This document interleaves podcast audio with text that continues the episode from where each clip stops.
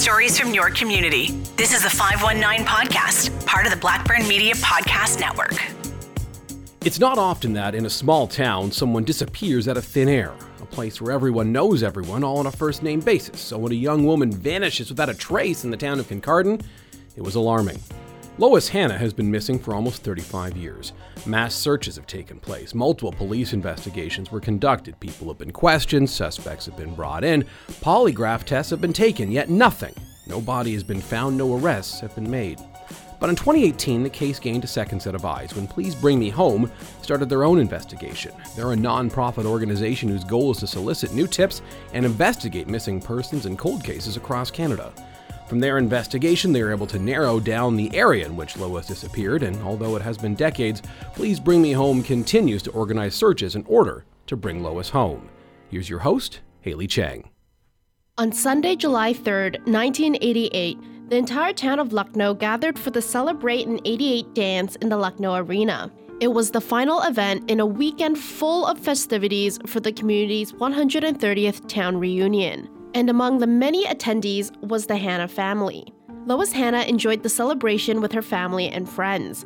At 11:45 p.m., she decided it was time to go home. She wanted a good night's rest before her morning shift at McGee's the next day. This would be the last time her family and friends would see or hear from her. Lois drove back to her home in Kincardine and arrived around 12:15 the morning of July 4th. That morning, Lois never arrived at work. This was unlike Lois, as she had always been a dedicated and trustworthy employee. Lois's boss became worried and sent an employee to check on Lois. The coworker knocked on the door of Lois's red brick bungalow on Baker Street, but there was no answer. Fearing that Lois might have fallen and hurt herself, the coworker found an unlocked window and crawled inside. But Lois was not home. The coworker immediately contacted her boss, who then contacted Lois's family. There was no sign of a struggle, all the doors to the house were locked from the inside. This is Angela Richard, one of the three hosts on the Shedding Light podcast who have been investigating Lois Hanna's case. It was a, a push knob kind of lock, so you had to push the knob and turn it from inside the house. Now, there are two kinds of those. There's one that once you open it, it pops open and I would assume that this one, when it was unlocked from the outside, it was then open. But we all know of those ones where you go out to the garage and you can't get back in because it's it's locked from the inside. But with a key, I would imagine that once you pop it open, it is unlocked. So to to us, it indicates that somebody understood how that door worked and therefore made sure to lock it on the way out. Or came back afterwards and locked the door. We don't know. There were no signs of a struggle. There were no signs of anything out of place, um, which leads one to believe that Lois knew who it was that showed up at her door that night. Lois's car was found parked in her driveway. The TV was still on, and a half finished cup of tea sat on her kitchen counter next to the door. The she wore to the dance was neatly put away, and yet her family knew something was wrong. This is Matt Knopper, the co founder of Please Bring Me Home, a nonprofit dedicated to finding missing persons in Canada. Lois's um, purse was, was in a cabinet where she left it, and Lois would never leave without that, that purse. That purse was with her like people carry phones now. People never leave their phones. And Lois never left her purse. So that was the first alarming thing for her brother, Dave, and uh, Jim, was that um, Lois had left her purse behind which was very, very unusual. And, and for them was a big red flag that something was very wrong. The Hanna brothers immediately reported Lois missing to the Kincardine police. Two drops of blood were later found on a wall close to the door, but nothing came from that piece of evidence. The Hanna family was disappointed with how they were treated and how the local police went about the investigation. When the police were called, they poured that cup of tea down the drain. They went through her car, dumped her purse contents out. I don't think any safety measures were taken to preserve any sort of evidence that may have been there. And then they basically said that they didn't believe Lois was in any kind of trouble, that she probably just took off and was partying. The brothers decided that they couldn't depend on the police. It was a hot summer day, and they knew that without food and water, their sister only had days to survive. Dave Hanna and the rest of the family took the investigation into their own hands. So the family had no choice but to make Lois's house at that time the main point of action, uh, like a headquarters of sorts. There were no cell phones back then. They had to have a central location that people could come and meet. They were all farm boys. They all lived out in the country. So this was a way everybody could all converge at once and then disperse from there. And they conducted many, many searches those first few days with dozens upon dozens of volunteers. The Hanna brothers quickly assembled people from around town to conduct their own search. Neighbors and local businesses offered equipment to help the volunteers. They conducted the search all without the local police participation, as they refused to help. The local police even threatened the brothers with arrest for disrupting their investigation. Eventually, the OPP stepped in and the investigation finally started to move forward. Lois Hanna has been missing for over 35 years, and over the last three decades, various suspects and theories have emerged. Some were debunked. One of those suspects was a youth counselor in town that often worked with the Kincardine police. He was a local guy, he was married, and he was the sidekick of there was a a rather crooked cop in town at the time and then this guy was a sidekick of his. But we had family members of his reach out and say that he had a practice a habit of drugging his wife's tea. Not just one but i believe there were two or three ex-wives that came forward and claimed this. And then it kind of makes one go hmm. And rumor has it that he would that he would brag that he and Lois had a relationship at one point. At some point, infamous serial killers Paul Bernardo and Russell Williams were also theorized as suspects due to their connection to the town of Kincardine. Both were later disproved. The last suspect was a friend and neighbor of the Hanna family. He even joined the search for her after she disappeared. By 2003, this man was the primary suspect in the disappearance of Lois Hanna there's one gentleman in particular that a lot of the locals and family members believe is responsible. But that being said, Lois was a very vibrant, young, attractive young lady, and she had a lot of suitors. She had a couple of ex boyfriends, and you know, there was a very long list of persons of interest at that time from all accounts from you know what we can ascertain all of those people were questioned polygraphed and eliminated except for one this one person that everybody believes is responsible. And the main reasons they believe he's responsible is a he did not come home that night. B he didn't show up for work the next day I believe he showed up late for work, but he wasn't there, and that was not his nature to be late for work. He was a very dependable fellow. And C, he was seen cleaning the inside of his truck out that morning, hosing it out. And D, he refused to do a polygraph.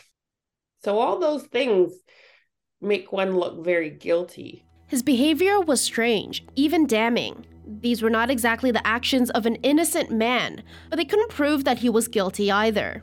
It left a lot of people curious about his potential involvement, but instead of clearing it up with the public, he still chooses to remain silent. Nick Oldreive, uh, who is a co founder as well, he actually spoke to him, tried to have a conversation, and he had no interest in talking about Lois had no interest. The phone conversation probably didn't last more than 30 seconds and he hung up the phone. So that's pretty telling, right?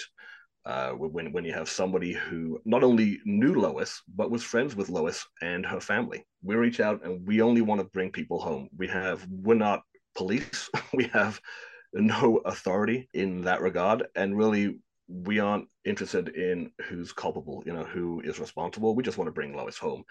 Tell us where she's located, and we'll bring her home. Uh, and he had no interest in talking to us. Uh, and this is a former friend of hers, so it was very concerning it's very possible that he either knows something about Lois's disappearance or was responsible for it. Despite there being multiple suspects, no warranted arrests have been made. All leads have come up dry, and the investigation met constant dead ends. All the suspects have also moved out of town, making questioning them a lot more difficult. The case had no notable progress until 2018, when Please Bring Me Home took on the case in pursuit of bringing Lois home to her family. The first goal is to create publicity. These cases die a quick death when they go cold because people stop talking and that's the worst thing that can happen to a case is people stop talking uh, people forget uh, and then uh, time moves on uh, but the family doesn't forget and the friends don't so that was our, our first goal was to uh, just create publicity you know we, we had newspaper stories we were on the tv and we got in a significant amount of tips uh, fairly quickly. After so many years, so much changes, after 20, 30 years, friendships break down, relationships break down. And it's two or three decades where people can talk, right? And then, you know, maybe feel that um, they have a little more security. You, you know, they haven't been caught yet. So uh, maybe in a moment of weakness, they might say something, right? And that's kind of what we're aiming for is that somebody has said something over the years and it'll get to the right person and that right person will reach out to us. So while I'm sure a lot of the tips that we got in were very similar to what police got in initially in that first year uh, or two, um, there were some tips that came in which police hadn't heard heard about, and so those were very interesting to us. The tips came in bunches. The most important thing is how useful would these tips be, and what would they lead to? On the Wednesday after Lois disappeared, there was a report I believe it came to the family first and then to the police that a couple in the early hours going out to their farm, they had a house in town and they were going out to tend the cows on the farm, passed a field and saw an individual walking through the field in a peach outfit. And through, um, you know, questioning certain people, from everything we understand, that was not public at the time. Nobody knew that Lois had a peach nightgown and robe that was missing. So the fact that this couple identified a peach outfit seemed pretty indicative of it was a really good chance that that was Lois. The area she was spotted in was in Holyrood, not far from where the Hanna family farm was. And interestingly enough, it was also close to where the primary suspect lived. Please Bring Me Home received a tip about a scream that was heard the night Lois disappeared. The scream was heard only a concession away from where the girl in the peach nightgown was spotted. A man who lived near this gravel pit had picked up his two kids from the same dance that Lois was at. So he knew it was that night. And uh, he took them back home from the dance sometime early that morning. So it could have been, it, it was dark out still. So it could have been 2 a.m. So 2 or 3 a.m., he woke up to a, what he believes is a woman screaming. All the windows were open in the house. He went around to his kids' bedrooms, thinking maybe it was one of them. Everyone was fast asleep. Uh, he got it in his vehicle and drove down the road to see if he could see anybody. Uh, he actually drove back halfway back to this gravel pit, but then stopped, turned around, and went back home. He did initially report that maybe a year later to the Kincardine police, but he's not very confident they took it seriously, and, and he never heard back. So then he sent us that tip, and we did take it seriously. If you look at a map where all these sights and sounds were heard, I mean, it makes sense. It's possible that Lois was trying to run from a captor and make her way back to the family farm where her mother still resided. It's not far off. But the sequence kind of doesn't go all in one straight line but if you're running from somebody you don't you know you can be very disoriented exactly where you are if it's dark etc so those are all areas that we search and we continue to search because it's vast With plenty of tips coming in, it brought the next phase of Please Bring Me Home's investigation into play. Now it was time to search. This is the part that Please Bring Me Home excels in. They have less restrictions than the police when conducting a search we're able to search areas with less red tape. So we, we can go in very quickly to an area with the owner's permission and with a lot less uh, evidence than perhaps the police might need. As long as we have the owner's permission, which uh, most most times we get without an issue, then we can move in on an area and search it and rule it out, the police can't search every area they get a tip about. Like there has to be something concrete and constructive that relates to something they already know about the case, uh, because if there's a cost associated with with these cases, and a lot of the cases that we look at are years, if not decades old. So the police have already often done a lot of searches, but we have the the ability to with the vast number of volunteers that we have, we have the ability to get a search going fairly quickly at minimal cost. Uh, most of the people volunteer their services for free, which is great. And then at least we can then rule out this area. In the fall of 2019 and 2022, Please Bring Me Home conducted searches in the Holyrood area. They had access to forensic anthropologists, genetic specialists, cadaver dogs, and special machinery called ground penetrating radar that helps scan for elements underground. But on the day of the search, their biggest asset was community involvement. So it was a lot of publicity on, on our uh, Facebook page, so through social media, through the newspaper. And then the the Hanna brothers themselves, the Hanna brothers did a fantastic job. I mean, they did a, a ton of work to to organize it. So it was really a group effort, and, and a lot of friends helped out of of the Hannas. It was uh, it was quite overwhelming to see the turnout and the amount of people who came out and bringing food. People donated food people donated um, tractors and a, and, a, and a bus to take people to the search area. So you know we had because it's logistically it can be very, t- very tough to move uh, 150 200 people to a search area, but everybody came out and helped in the local area. It was uh, it was quite the quite the event. Of course, the goal was was to, was to bring Lois home. That's that's always the goal. So it was disappointing at the end, but you know it helped rule out an area. You know you know you, ha- you have to keep hope alive, right? Hope is hope is the one thing that you have that hope one day someone says something, one day someone comes forward with some information which will lead to her, her location. Although they haven't been able to locate Lois yet, Please Bring Me Home continues to use social media to spread awareness on Lois's disappearance. Matt and Angela believe that with the public's help, they will eventually get the tip that can help them find Lois. We've run a, a social media post a few times about a flatbed pickup truck. So, an old like a farm truck or a work truck that's had the box removed from it. About a week prior to Lois's disappearance, she was witnessed by both her brother and another individual who I also spoke with at great length, speaking with a man inside this truck um, in a very heated manner. She seemed agitated and frustrated, and he was using some rather foul language. So we've posted pictures of a similar type truck and we've had a whole bunch of people reach out to us and now we have a big long list of names of people that drove trucks like that back then so there's a perfect example of how the public can help because back then there was not social media it was word of mouth it was telephone and it was newspapers and radio so now we're able to share so much more insight so much more information and the public can share that information with the touch of a button. So that's what we ask for people to share posts, to ask questions, um, especially in that area. Somebody knows something. People don't keep quiet about this. They've told somebody. So if somebody knows first or second hand information at this point in the game, there's nothing to be afraid of. You know, if you're afraid of hurting family members, look at the Hanna family. They've been hurting for a really long time. So do the right thing. The former friend and neighbor of the Hanna family has been the main focus of the investigation for many years, but he still refuses to speak.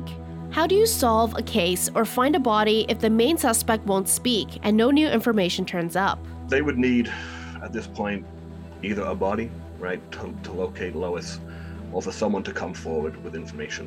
It is it is possible that he has spoken uh, to somebody over the past three plus decades, maybe a, a, close friend, maybe his wife. He's since moved from the area, but um, it is it is possible that he has said something. It's very difficult to keep a secret that long. Very very difficult. So it's very possible he said something. So we just need someone to come forward, give us a, a location for Lois, or if you have information about this person and potentially what he has said, uh, that would be important as well. Some people don't realize what they know. That's something they heard, something they may have overseen. They don't realize the significance in, in, it. So any no tip is too small. No no tip is insignificant. Any tip has the potential to be a piece of that puzzle that helps bring Lois home. Anybody out there that has any information and they think it is insignificant, it's not. Definitely bring it forward. Lois's mother passed away without ever knowing what happened to her daughter. But Dave and the rest of the Hanna brothers have not given up hope. What they want more than anything, maybe even more than an arrest and conviction, is to bring Lois home. It's been 35 years, and the pain of not knowing what's happened to a loved one is excruciating. So, Lois's family deserves answers. Lois deserves peace. And please keep sharing. Please keep Lois in your mind and your hearts as you go about your daily business. This episode of the 519 podcast was hosted by Haley Cheng. It was written and produced by Patrick Magermans and Haley Cheng. The 519 podcast is a presentation of the Blackburn Media Podcast Network.